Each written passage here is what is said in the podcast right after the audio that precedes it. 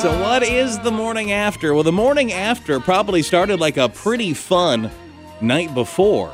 But then the next morning, you go, oh no, what have I done? Those are the stories we feature in the morning after. You can always submit one and we'll get a hold of you on the Be the Playhouse page at y94.com. Sydney, your morning after, but you got to start with the exciting night before. What happened? Yeah, so I was in downtown Fargo with all my girlfriends, and we started talking to this group of guys.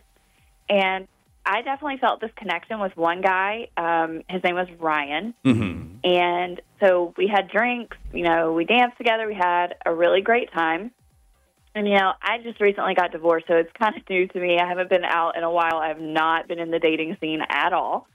Um, but I did end up going home with him, and that was great, and it was fine. But um, the next morning, when I didn't have, you know, beer goggles on anymore, and I was stone cold sober, I realized very quickly that he was way younger than I am. Um, there were posters of these like sports people on the wall. I have no idea who they are. They are not of my generation. and there was like anime posters, things that I just did not understand. And we got to talking, and I just flat out asked, you know, how old are you? And he told me he was 19. Stop. Wait, 19? 19. Weren't you guys drinking? I thought you said you were downtown Fargo. Yeah, you know, so I assumed he would have at least been 21, but um, nope. Nope, he's only 19, and I am 39. Uh, uh, that's a healthy difference. that's, a, that's a healthy difference. what was he doing in the bar put it, drinking? yeah. He just snuck in, I suppose. I, I assume he must have had a fake ID, and they didn't check very closely. Oh God! All right. So, how are you feeling now that you've like soberly processed the fact that you're 39 with a 19 year old? I mean, my friends are all super proud of me, but I don't know. I feel weird and gross. Yeah, yeah. That's just 20 years. I probably you've done the math. I don't have to say. Yeah, please, please don't say that.